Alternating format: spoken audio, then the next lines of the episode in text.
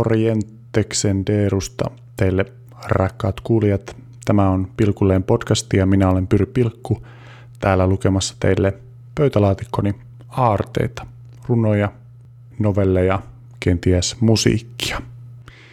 Ja tällä kertaa tässä jaksossa mennään korona-aiheisiin muutaman vuoden taakse ja ensimmäiseen koronakevääseen. Nimittäin tällainen mystinen mesta kuin kriittinen korkeakoulu järjesti karanteenikirjoituksia novellikilpailun, johon etsittiin muutaman liuskan mittaisia korona-aiheisia tekstejä, ikään kuin nyt niin kuin silloisen alkaneen karanteenin puitteissa.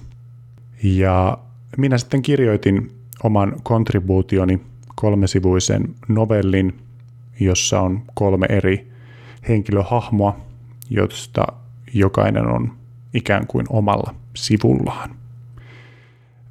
Ja tämä nyt sitten pääsi palkintosijoille. Tässä ei kai mitään niin kuin sijoituksia sinänsä ollut, mutta sain 50 euroa hyvästä työstä. Tai jostain syystä kuitenkin. Ja myös tämä novelli sitten löytyy tuolta kriittisen korkeakoulun mukaan tämä nyt sitten blogi, mutta heidän sivustoltaan kuitenkin, että he ovat sitten netissä omalta osaltaan julkaisseet sen myöskin. Ja kuten mainittu, niin tässä on ikään kuin kolme eri sivua ja kaikissa on eri kertoja, niin tässä nyt kun kohta ryhdyn tätä lukemaan teidän iloksenne, niin pidän pienen paussin siinä sivujen välissä. Tuskin kauheasti eläydyn ähm, näihin eri fiktiivisiin henkilöihin sinänsä. Toivottavasti tekstin rytmi ja sisältö erottaa näitä henkilöhahmoja tarpeeksi myös toisistaan. Tekstin nimi on Naamari ja siitä se myös kertoo pitkälti. Kertoo myös muista asioista. Tuttuun ja totuttuun tapaan ottakaahan mukava asento siellä bussissa tai kauppamatkalla tai kotisohvallanne. Nimittäin nyt tulee novelli taidetta suoraan korvanuppeihinne, jonka jälkeen sitten ruoditaan hieman, että mitä tuli kuultua. Eli seuraavaksi kuulemme novellin nimeltä Naamari. Mistäs tuollaisen maskin saa? Kysyin Tuomakselta. Hän pyyhki lunta kaasunaamarin lasista, ojentui nostamaan kaksi muovipussia pakettiautosta, kääntyi sitten puoleeni. Naamarin läpi hän lähetti, että tyttärensä toimi palomiehenä. Valitellen hän visersi, ettei hänellä ollut toista tarjota. En olisi sellaista huolinut. Sanoin, että ei se mitään. Koulujen sulkeminen oli pidentänyt ruokaavun jonoa. Kaikki tämä oli pidentänyt jonoa. Muiden vapaaehtoisten jutulle oli tullut monia perheellisiä, ensikertalaisia, epävarmoja avun tarpeessaan. Aiemmin tänään kasseja valmiiksi pakatessamme kuulin, että vapaaehtoisten käyttäminen kiellettäisiin. Niin oli tehty muissa seurakunnissa. Joutuisin takaisin kotiin. Joudun takaisin kotiin. Hyppimään harhaisia haarahyppyjä. Nukahtamaan sarjoille, joita en edes halua katsoa. Harppomaan väkinäisiä kävelylenkkejä, joilta palaan kaljakoppa kädessäni. Tuomaksen kaasunaamari puistatti – ärsytti suunnattomasti. Se rohisi ja vaikutti valuvan hikeä pitkin hänen kasvojaan suuhun, josta hän hönki pisarat takaisin kasvoilleen. Hien ja itiöiden terraario. Vaikka en minä tiennyt kuinka tuo värkki toimi. Ainakin se sai turvavälein asettuneet vaitonaiset jonottajat vaikuttamaan spitaalisilta, likaisilta köyhiltä, jotka olivat tulleet yskimään yllemme.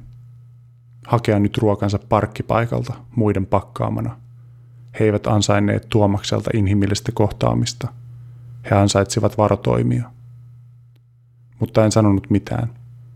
Tuomas hoiti hommansa mukisematta, aina. Hän ei neuvonut turhia, vahdannut meitä vapaaehtoisia, kuten joillakin oli tapana.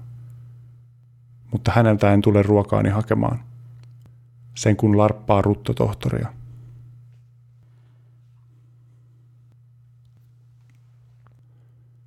Heidi kysyi minulta, mistä tällaisen maskin saa. Tokaisin, että tyttäreltä. Jos minulta kysytään, eikä muuten kysytty, olisi meillä kaikilla ollut asialliset varusteet. Kaasunaamarit, eikä mitään kertakäyttöisiä maskeja. Eilen luin niistä myöhään yöhön. Ei kuulemma haittaa, mutta ei ole hyötyäkään. Ei minkään moista. Kostuvat kuitenkin samoin tein käyttökelvottomiksi. Saa ihmiset varomattomiksi. En ole tänään polttanut yhtäkään tupakkaa. Olen riskiryhmässä sikäli, siis kun olen polttanut pari vuosikymmentä. Varmimmin hautaan lasketaan iäkkäät tupakkaa polttavat miehet. Sen luin eilen. Sentään selasin jo jotain englanninkielistä, kun kotimaiset oli jo koluttu. Iäkäs en ole, mutta katsotaan. Tämä elintaso vatsakaan tuskin on mies paikallaan. Aamulla herätessäni tuijotin pitkään kattoa. Sitten tuijotin kännykkää. Sitten mietin, mitä sanotaan, kun valehdellaan olevansa kipeä. Valitetaanko käheästä kurkusta? Vai onko se syy epäillä tartunnan olevan niin pitkällä, että muiden tulisi huolestua? Pitääkö kuulostaa huonovointiselta? Kipeältä? Voiko asian esittää jämptisti? Vai tulisiko kuitenkin jahkailla tästä tilanteesta ja siitä, että pitää olla varovainen? Onhan se nyt selvää. Ei ruokajakelija voi olla kipeä. En soittanut. En ollut kipeä. Päätä särki, mutta se johtui tupakoinnin lopettamisesta. Luulisin. Otin Pro-maskin mukaan. Varustellekasta tilasin, vaikka taisin muuta väittää. Puolustusvoimissa pomppivat poteroissa samalla maskilla. Heidi näytti huonovointiselta, tai ehkä pikemminkin ärtyneeltä. Tokaisin, että vapaaehtoiset saatetaan passittaa kotiin lähipäivinä. Hän sanoi kuullensa sen jo. Ehkä ihan hyvä, pienempi tartuntariski, kun täällä ei kauheasti ole erinäisiä toimenpiteitä muuten tehty, jatkoin hieman jaaritellen. Meillä on käsidesiä, hän sanoi tympeästi. En tiedä mikä häntä vaivasi. Varmaan tämä valmiiksi pakkaaminen. Kasseja pitää kykkiä likaisesta pakettiautosta selkäväärällä. En sanonut enää mitään. Taisin kuulostaa oudolta muutenkin.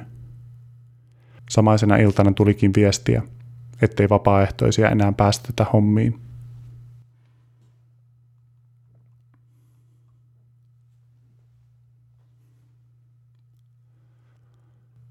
Olin ensimmäisten joukossa jonossa, liian lämpimässä takissa keskellä takatalven piiskaamaa parkkipaikkaa.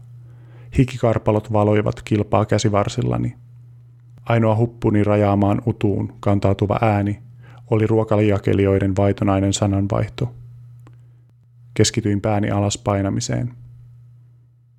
Viime viikolla tapasin seurakuntamme diakonin. Hänellä oli sipulin kynnen kokoiset silmäpussit ja hankaluuksia keskittyä sanoihini – Kerroin, että mieheni lomautettiin kolmeksi kuukaudeksi ja poikamme ei saanut kouluruokaa. Kyllästyisimme pian hernekeittoihin ja pastapusseihin. Saisimmeko oikeuden ruoka-apuun, edes jonkin lohdun ja varmuuden arkeemme. Ja niin me saimme oikeuden ruoka-apuun. Nielin kyyneleeni. Olisin halunnut syleillä häntä pitkään, hukuttaa sokeriin. Olisin halunnut koskea häntä edes kyynärpäällä. Sain kaksi muovikassia kaasunaamariin pukeutuneelta mieheltä. Maski ja harmaa lumi toivat mieleen ydintalven, väistämättömän tuhon. Kysyin, mitä kahdessa ruokakassissa oli. Tunsin heti oloni kiittämättömäksi. Mies vastasi, että paria eri lihaa ja vihanneksia. Kuulemma ravintolat ja koulut tyhjäävät varastojaan. Kuulemma näitä herkkuja saa varmaan ensi kerrallakin. Kiitin ja käänsin selkäni. En voinut auttaa itseäni, mutta hänen sanavalintansa herkku ärsytti minua koko kotimatkan. Hiersi niskassa kuin paidan pesulappu. Tyydyn vaikka rasialliseen itävää perunaa. Kaikki apu on tarpeen. Ei hän varmasti pahaa tarkoittanut, mutta kaikki ruoka, kaikki apu on nyt herkkua. Huomasin ryhtiini suoristuvan kääntyessäni kotipihaan. Nämä kauppakassit voisivat olla kaupasta. Tai kaupastahan ne olivat, ja kauppareissulta olin palaamassa kotiin perheeni luo.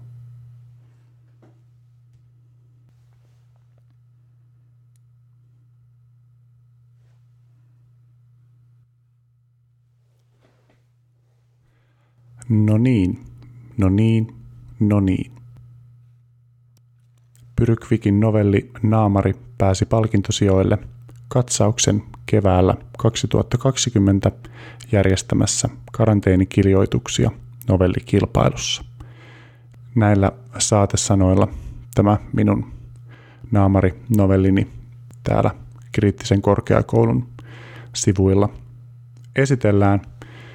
Käsittääkseni kriittinen korkeakoulu järjestää muun muassa kirjoitusopetusta, joten kaikki äkkiä sinne varaamaan paikkoja kursseilta. Heillä näyttäisi olevan myös jotain vanhoja podcast-jaksoja heidän sivuillaan, joten kannattaa käydä tsekkaan nopea. Joo, tästä kyseisestä tekstistä voisin heti ensikäteen sanoa, että tämä perustuu tosi tapahtumiin sikäli, että isäni oli tosiaan suntioharjoittelussa seurakunnalle tuolla koronan keväänä ja siellä tosiaan oli sitten ruokajakelija, joka tätä naamaria piti kasvoillaan.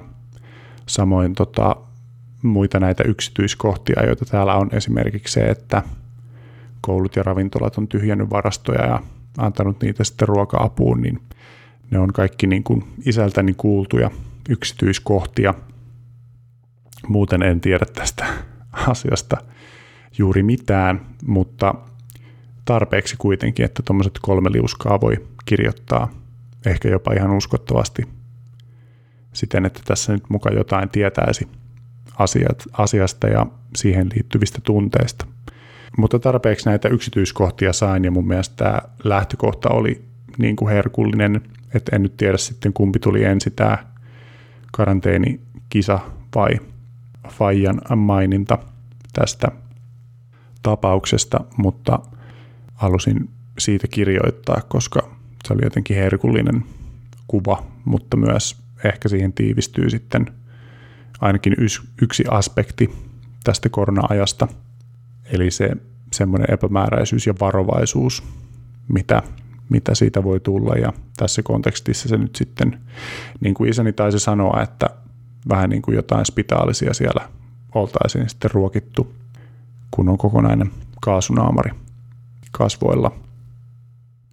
Mä nyt en ihan tuhottomasti ole novelleja kirjoittanut, mutta tuntuu, että useat niistä on ehkä johonkin tosi tapahtumiin perustuvia tai sitten johonkin pieneen tilanteeseen, mikä on niin kuin mahdollisuuksien rajoissa, mutta en niin kuin ihan kauheasti päätäni vaivaa hyvillä, hyvien tilanteiden keksimisellä, koska en myöskään toisaalta kirjoita sillä pidemmin, että pitäisi olla jotain ää, todella mehukkaita tilanteita, mutta tässä mun mielestä semmoinen on. Ja kun mä tätä nyt äsken luin, niin pakko sanoa, että täällähän niin kuin kolmessa sivussa sivutaan yllättävän montaa koronan esille tuonutta niin kuin aspektia. Kirjoitin muun muassa, että just vaikka näitä sitä niin kuin terveyshuolista, että onko minä niin kuin riskiryhmää ja miten sen tiedon edessä tulisi toimia. Sitten just sitä sosiaalista aspektia sen henkilökohtaisen pelon suhteen tai muutenkin, että miten nyt tulisi sitten toimia ja mikä on vaikka riittävää varotoimia, että riittääkö se käsidesi nyt sitten vai, vai kuinka. Ja tässä nyt sitten on myös Tuomaksen osalta sivutaan niin kuin doom-scrollailua, eli että kaikki suomenkieliset artikkelit aiheesta on jo niin kuin koluttu yön pikkutunteina. Ja sitten on siirrytty jo englanninkielisiin.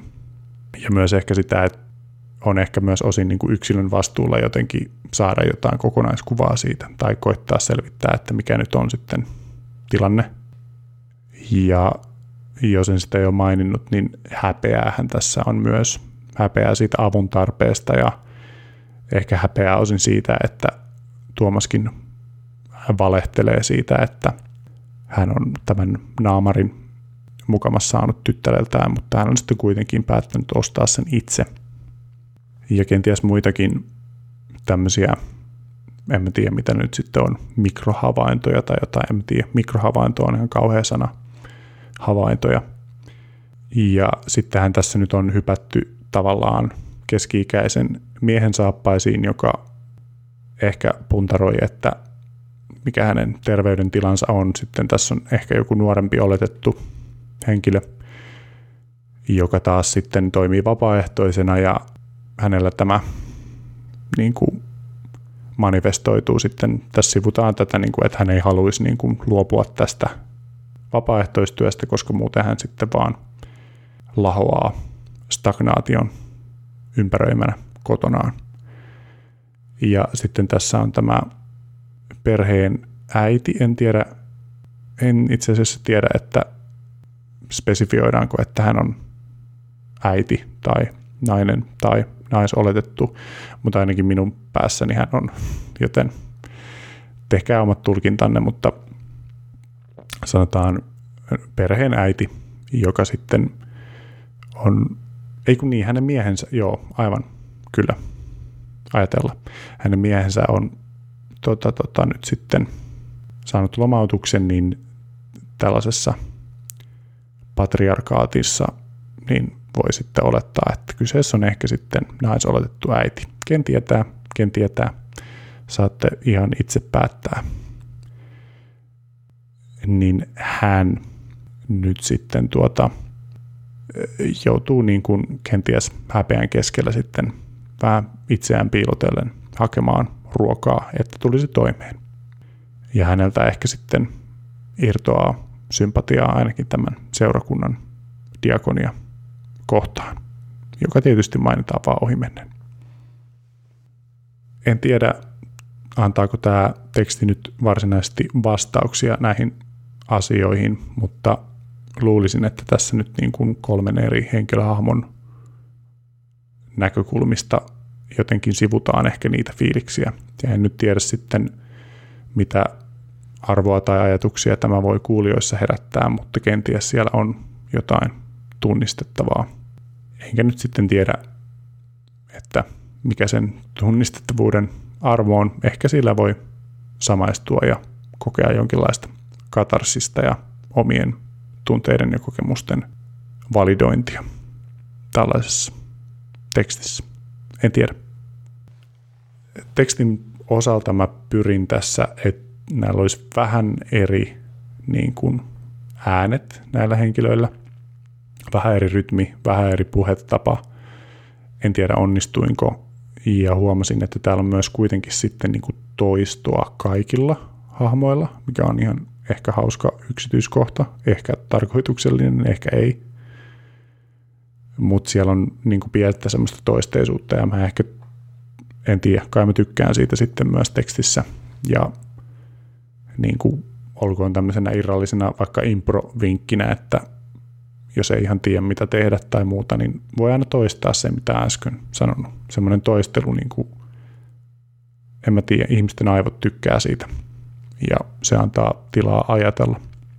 Ja se toimii myös hyvänä rytmittäjänä.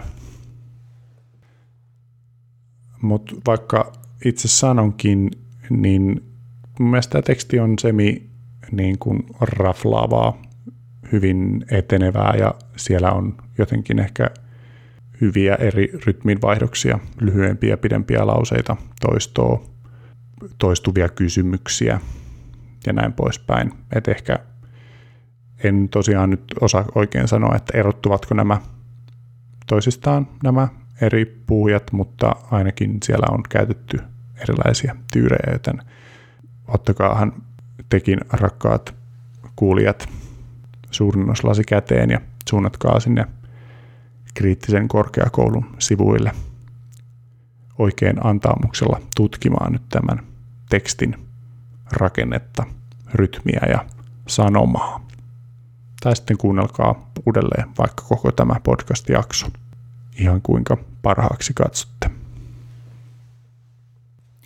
Sikäli tämä teksti mua vähän huvittaa, että eihän mulla ole niinku mitään oikeaa käsitystä näistä tästä tilanteesta tai sitten sen pahemmin näistä niin kuin elämäntilanteista tai näistä ihmisistä tai edes kauheasti välttämättä näistä niin kuin tunteista, mitä tässä nyt läpi käydään. En tiedä, en mä tiedä, mennäänkö tässä nyt sitten jonkun kirja, kirja, kirjoittamisen syvimpien asioiden äärelle, mutta tässä nyt olen teeskennellyt olevani kolme eri henkilöä näin niin kuin kirjoittajan, kirjoittajana ensimmäisessä persoonassa ja niin sen vain voi tehdä, vaikka se vähän ehkä itseänikin hämmentää, että, että tota, niin kuin, kuten sanottu, niin en, en kauheasti tiedä näistä jutuista. Mutta ehkä se ei haittaa. Ehkä se riittää, että tietää vaan sen, mitä siitä tarinasta kerrotaan. Ja minähän sen sitten lopulta kerron, sen tarinan. Mutta en tiedä, millaista on olla perheen äiti takatalven piskaamalla parkkipaikalla odottamassa ruoka-apua. Mutta siitä kuitenkin kirjoitin. Mä itse asiassa sattumoisin kuuntelin BookBeatista, joka tosin tätä podcastia ei sponsoroi, mutta kaikki sponssiraha ja kaikki raha on kyllä tervetullutta. Mä kuuntelin sieltä tämmöiset kirjat kuin Tartunta ja Pakopiste, jotka käsittääkseni molemmat oli niin kuin korona-ajan antologioita, eli näissä oli useampia tekstejä koronan ajoilta, kirjoittajilta ja koronasta joko hyvin henkilökohtaisella tasolla tai sitten jotenkin pohtivammin yhteiskunnallisella tasolla, että mitäs nyt on tapahtunut yhteiskunnallisesti ja mihin tässä kenties mennään. Mutta vaikka tällä vahingossa on tehnyt ikään kuin kotiläksyä aiheen puitteissa, niin en kyllä kauheasti muista näistä mitään. Et Antti Holmasia puhui jostain, kun ne New Yorkissa jahtas rottia. Ja sitten tämä yksi suomalainen tunnettu miesnäyttelijä, ei Tommi Korpela, vaan se toinen, niin tota, kirjoitti siitä, kuinka hän sitten sai burnoutin ja, tai kuinka hän niin kuin, kuinka vasta korona jotenkin joutui pysäyttämään. Korona ja sairastuminen muihin sairauksiin, niin sai hänet sitten pysähtymään tämmöisestä päättömästä ja päättymättömästä työputkesta. Ja ehkä muuten siellä oli sitten yhteiskunnallisempia katsauksia, mutta niistäkään en oikeastaan kauheasti muista mitään. Mutta musta tuntuu, että nämä kirjat oli jotenkin semmoinen ehkä turvallinen tapa vähän niin kuin varovasti kurkata itse taaksepäin korona-aikoihin. Mä luulen, että monille ehkä ne ajat on niin kuin kivuliaita tai hankalia, enkä mä nyt ehkä mitään oivalluksia saanut, ja ehkä omaa korona-aikaani jotenkin ympäröi semmoinen just niin kuin pysähtyneisyys ja stagnaatio, mutta ei ehkä semmoiset suuret mieleen tai mielen järkkyyteen kohdistuneet niin kuin uhat tai ahdistukset tai muut sellaiset. Mutta eihän se kiva ollut tietenkään. Mutta ehkä näitä tekstejä kuunnellessa, niin ehkä sieltä jotain ajatuksia sivus tai nousi pintaan. Mutta niin kuin mun on kauhean vaikea sanoa jotenkin henkilökohtaisella tasolla mitään kauhean mielekästä. Ehkä niin kuin semmoiset ongelmat tai muuten niin kuin pohdintaa vaativat ajatukset tai asiat elämässä liittyisit kuitenkin muihin, muihin asioihin siinä elämäntilanteessa kuin koronaan. Mutta niin, en mä tiedä, mä valmistuin siinä koronan kynnyksellä ja sitten vaan niin kuin rötväilin menemään sen jälkeen pysähtyneessä maailmassa. Et kai mä sikäli sitten kuitenkin suosittelen näitä kirjoja, vaikka nyt en ehkä sikäli myy niitä hyvin, koska en kauheasti muista niistä mitään. Tai ehkä jos nyt kauheasti rutistaisin, niin voisin muistaa jotain, vaikka nyt sitten spekulaatioista siitä, että, että tota, mitenkä nyt isoja yrityksiä on nyt sitten vaikka turvattu koronan aikana tai mitenkä valtaa on käytetty ja muuta semmoista, mutta sikäli suosittelen näitä. Tämä pakopiste on, taisi olla enemmän semmoisesta niin kuin pysähtymisnäkökulmasta, mutta sikäli nyt korona kaiken pysäytti ja varmaan tämä nyt siihen oli selvästi reaktiona tämä kirja. Mutta jos joku teistä kuulijoista on pistämässä pystyyn antologiaa oikeastaan mistä tahansa aiheesta, niin pyytäkää minua kirjoittamaan sinne. Olisi kiva saada joku aihe ja otsikko ja sitten kirjoittaa vaan, jos ei muuta, niin vaikka omasta elämästään Se olisi ihan mainiota ja mukavaa. Mutta ehkä mä toteaisin, että tässä jaksossa oli sellaisia tällä kertaa. Toivottavasti tämä on ollut teille sellainen turvallinen laskeutuminen kenties korona-aikojen reflektointiin tai muuhun sellaiseen.